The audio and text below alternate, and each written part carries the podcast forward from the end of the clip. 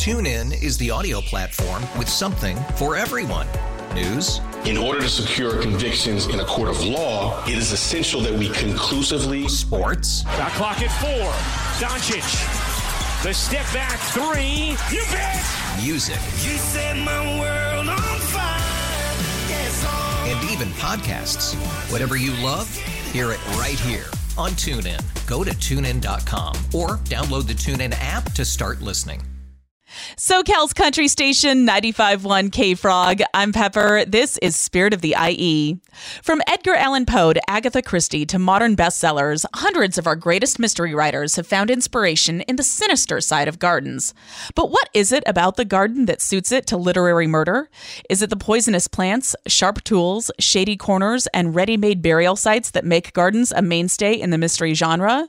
Or maybe it's the gardeners and writers themselves with their natural malice towards weeds, rodents, and other garden undesirables.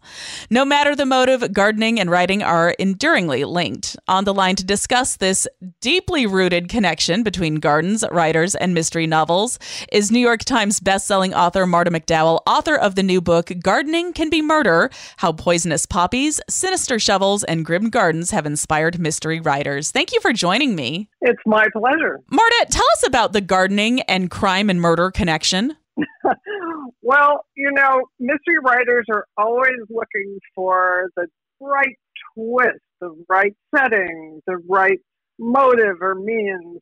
And gardens are one place they can find those. So I think that is, you know, kind of the essence of my book is, you know, teasing those out and having fun with them.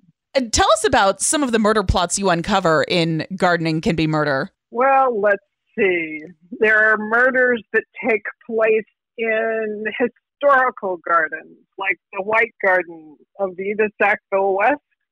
in Stephanie Barron's book, which is called The White Garden, it includes not only fictional characters, but historical characters like Virginia Woolf, her husband Leonard, Vita Sackville West, and that whole Bloomsbury crowd. So that was really fun. Let's see, if you talk about California, I came across an author named Naomi Hirahara. And Naomi lives in Southern California. She grew up there. Her father was a landscape gardener, including to some of the Hollywood celebrities. Uh, but her father's story is what inspired her to write her series, which is set just after World War II.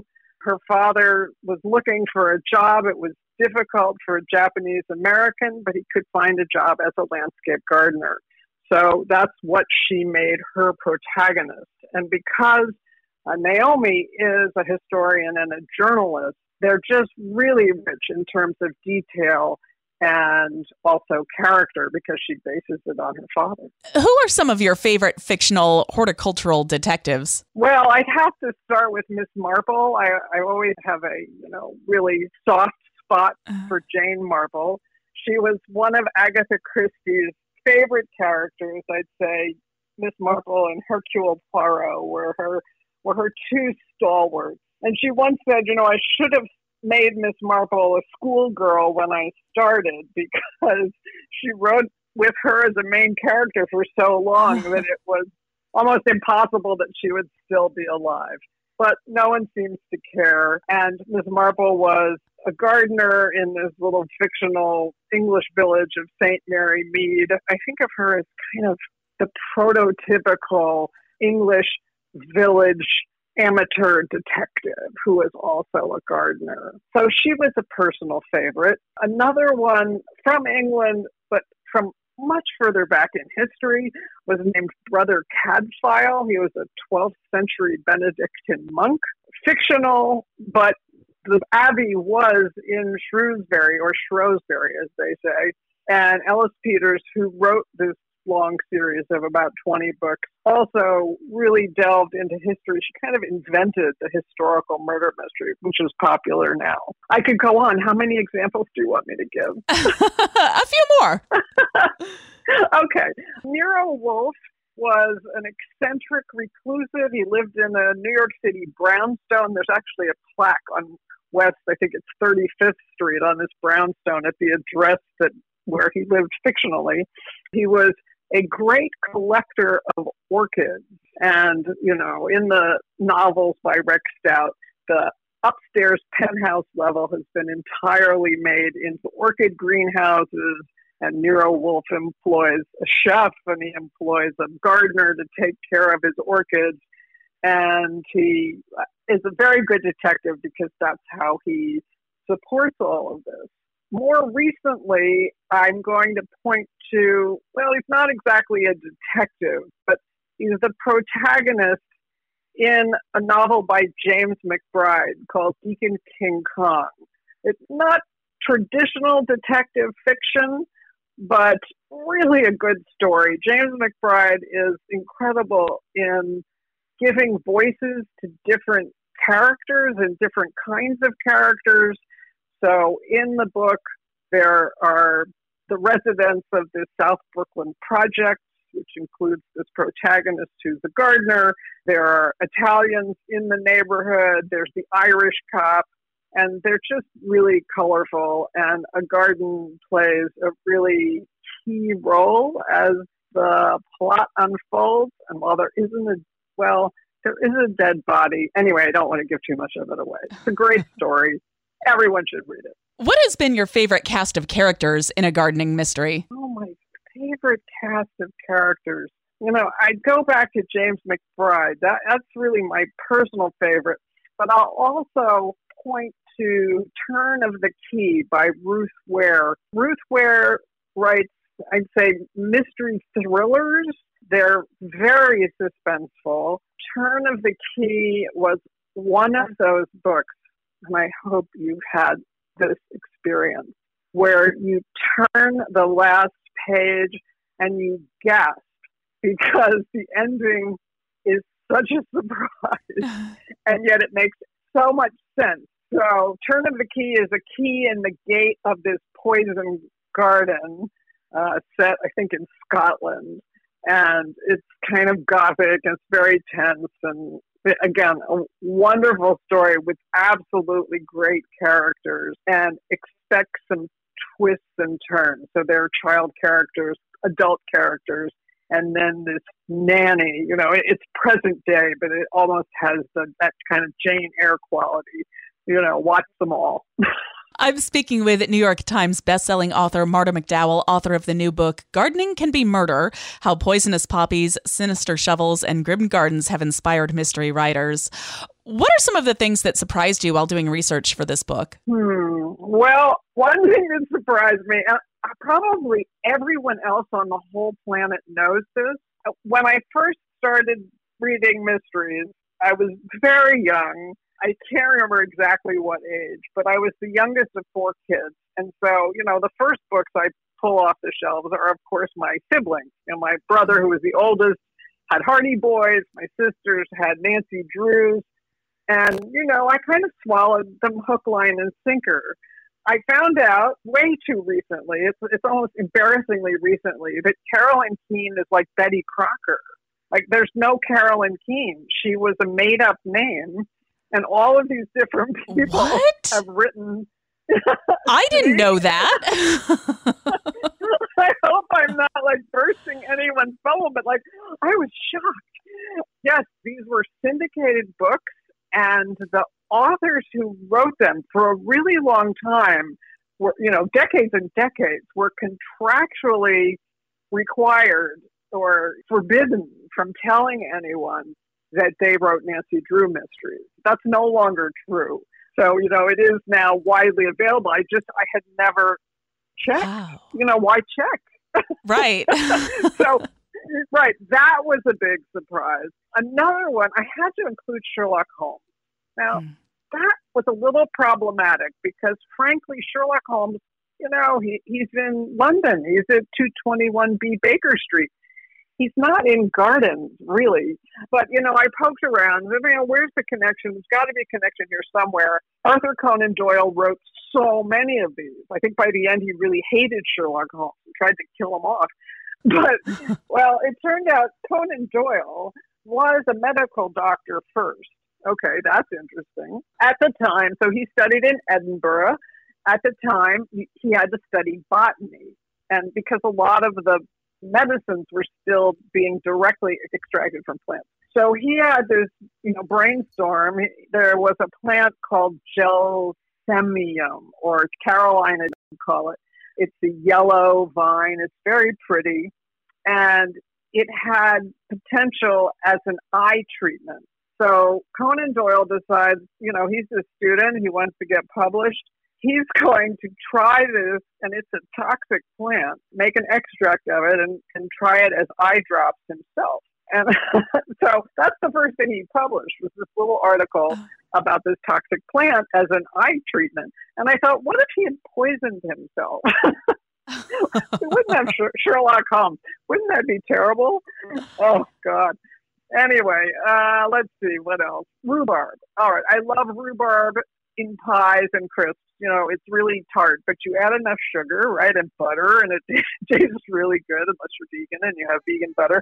You can only have the stems. And I kind of knew this, but I never really worried about why. This is, you know, my mother said you only have the stems, you only have the stems. So the reason you can't eat the leaf part, which is really big, like a giant kale, it's full of oxalic acid and too much concentration is toxic, even less concentration, you still have problems with kidneys and things like that. Anyway, there's an author, Naomi Hirahara, I already mentioned her, who uses rhubarb, and I don't want to tell you which book because then it's kind of a spoiler, but she uses it in one of her plots. So, anyway, be careful what you eat and who made it. Discuss the role of gardens and gardening in murder mysteries. What trends have you seen in the evolution of the genre? You know, it used to be if there were a female detective, she would definitely be an amateur, right? So, you know, end of the 19th, beginning of the 20th century, there were no professional detectives in crime fiction. You know, that has definitely changed. And even like the Miss Marple, and there's another one named Miss Silver, they tended to be single and unmarried, right? So, you know, it's like, oh, what's the spinster going to do? She's going to be a detective, you know, but an amateur. So that's changed. You know, there are more real feminist kind of novels. I'm thinking about Amy Stewart's Kopp Sisters series, although I will say there are no gardens in that, which was a great disappointment because I love Amy Stewart's uh-huh. writings. You know, there's more racial and ethnic diversity. Marcie Rendon is a Native American. She writes a series featuring a Native American, the detective named Cash Black Bear. And there's also this growing popularity of true crime.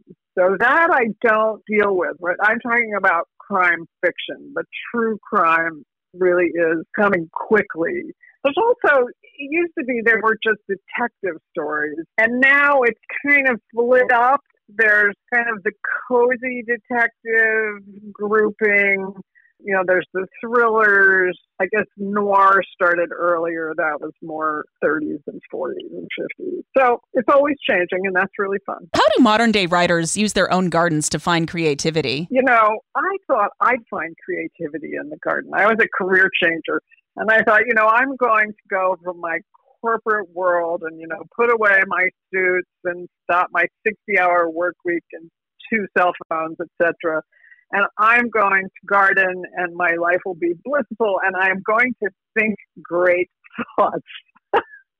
and that is not true. Like when I'm out in the garden, I just kind of think, uh, you know, kind of light humming in the background. It's very relaxing, but I don't think great thoughts. That is not true of all writers, including some of the, you know, mystery writers that I talk to there's one, Vicki Lane, who writes the series set in and around Asheville. So, you know, that lovely part of the Blue Ridge Mountains in North Carolina. I guess the, more the Great Smokies. I'm from New Jersey, sorry. But she said she often will work out plot points when she's gardening because she writes at night. And then she said, I get up in the morning and garden and you know, I can work out sometimes dialogue or I, you know, I've got somebody in a box and I can figure out how to get them out. You know, maybe I need to start writing at night. I'm kind of worthless in the evening for any creative work, so I tend to write in the morning. What would you consider to be the perfect horticultural crime? the perfect horticultural crime. Well, you know, it's interesting. I have a cousin who is you know PhD toxicologist. He studies poisons. I actually I worked with him, and he read, he read my chapter on poisons to make sure that I didn't have anything uh-huh. wrong. You know that I I wasn't off track. But he works with spider venom, and so I thought, hmm, okay, so I don't know how you get spider venom. It sounds like something I wouldn't want to do, but obviously he does. And maybe I'd like, you know, like painted on thorns the day before someone was going to prune the roses, because I will tell you, it's near impossible to prune roses without getting scratched up. That sounds really diabolical, right? Indeed, it does. I'm a little worried. And, you know, it's funny. When I was writing this book, my husband said, Should I be worried? I'm sure my fiance is concerned that I'm even doing this interview. I've been speaking with New York Times bestselling author Marta McDowell, author of the new book Gardening Can Be Murder How Poisonous Poppies, Sinister Shovels, and Grim Gardens Have Inspired Mystery Writers. How would you like us to get your book? Well, it's available wherever books are sold, and I will put in a particular plug for your indie bookstore, right? We have to keep those indie bookstores going because it's such a joy when I find one and I get to go in and actually see books on the shelf. So, yes, you can get it as an ebook. You can order it online, but please remember your local independent bookstore. And any last thoughts for us? You know, gardening can be murder. well, we will look forward to curling up with a good gardening mystery novel this Halloween. Happy Halloween. Happy Halloween. TuneIn is the audio platform with something for everyone. News. In order to secure convictions in a court of law, it is essential that we conclusively. Sports. Got clock at four. Doncic. The step back three. You bet. Music. You set my world on fire. Yes, and even podcasts. Whatever you love, hear it right here on TuneIn. Go to tunein.com or download the TuneIn app to start listening.